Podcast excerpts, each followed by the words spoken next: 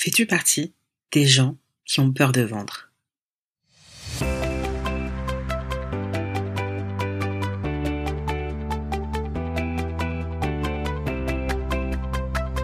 Bienvenue dans ce nouvel épisode du podcast Le jeu de la vente, destiné aux entrepreneurs ou aux commerciaux qui veulent booster leur chiffre d'affaires tout en s'amusant.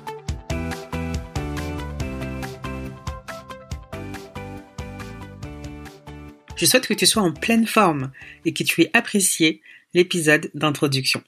J'avais justement mentionné qu'aujourd'hui, la plupart des entrepreneurs ou des commerciaux que j'accompagne font face à certains défis, dont la peur de vendre et ou de vivre le rejet. Ce qui m'a amené à me poser cette question. Pourquoi les gens ont-ils si peur de vendre? Et dans cet épisode, je vais te partager quelques points. Pour aller plus loin, N'hésite pas à te procurer mon livre Le jeu de la vente, les six clés des entrepreneurs qui réussissent. Il est disponible sur Amazon et si tu veux un exemplaire dédicacé, tu peux te le procurer directement sur mon site lejeudelavente.com slash livre. Je te mettrai également le lien en description. À présent, rentrons dans le vif du sujet. Ce que je constate, de par mon expérience, c'est que les gens ont peur de vendre tout d'abord parce qu'ils ont une mauvaise définition de la vente. La vente, dans le sens littéral du terme, signifie le fait d'échanger un produit ou un service contre une rémunération. Et pour toi, que signifie vendre? Je serais curieuse de lire ta réponse en commentaire sur la plateforme d'écoute que tu utilises. Pour ma part, vendre, c'est tout simplement servir les autres. Et dans mon activité, justement, je prends plaisir à servir mes clients sans voir le temps passer. Je pense aussi que l'on devient ce que l'on apprend. Ainsi, si tu as peur de vendre, c'est sûrement que tu n'as pas encore pris le temps d'apprendre cet art. Car oui, pour moi, la vente est un art. On ne s'improvise pas vendeur, on le devient. Mais la bonne nouvelle, c'est qu'il est accessible à tous ceux qui prendront la décision de le maîtriser. L'une des autres causes qui font que les gens ont peur de vendre est liée à leurs croyances limitantes. Si tu fais du développement personnel, tu as certainement déjà dû entendre cette expression. Les croyances limitantes sont des fausses perceptions de notre esprit qui nous limitent ou nous bloquent dans nos actions. Si tu penses que tu n'es pas capable de vendre, c'est que tu as été conditionné de par ton éducation ou tes expériences passées, en particulier tes échecs, à penser cela. Cette fausse croyance est vraiment toxique car elle bride ton potentiel et t'empêche de passer à l'action de la bonne manière et d'atteindre tes objectifs. C'est justement un sujet que j'aborde dans la première étape de ma méthode, le jeu de la vente, que je partage justement dans mon livre. Voyons à présent quelques exemples d'idées reçues et de clichés sur la vente. Les vendeurs sont des escrocs.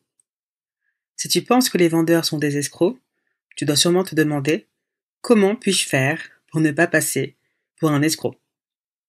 Les vendeurs sont des menteurs et des manipulateurs. Ils ne mettent en avant que les avantages de leur solution et non les inconvénients.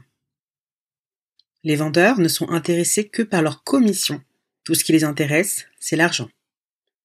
Méfiez-vous des vendeurs, car ils chercheront à vous vendre quelque chose à tout prix. On dit même que les meilleurs vendeurs pourraient vous vendre leur mère. Et honnêtement, j'en passe. Tu dois d'abord comprendre que tu ne pourras pas réussir dans la vente aussi longtemps que tu continueras à dénigrer et à critiquer les vendeurs. Tu ne peux pas devenir ce que tu méprises. Et c'est complètement logique quand on y pense, n'est-ce pas?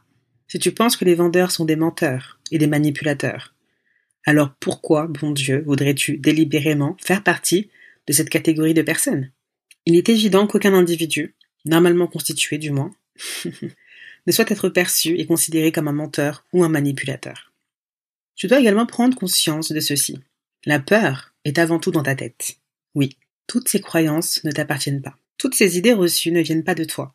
En réalité, ce sont des choses que l'on t'a dites, que tu as entendues, que tu as lues ou que tu as perçues. Ce sont des histoires que tu te racontes pour rester dans ta zone de confort. Et c'est ce qui t'empêche de passer massivement à l'action. Ces croyances limitantes ne reflètent donc pas la réalité de la vente.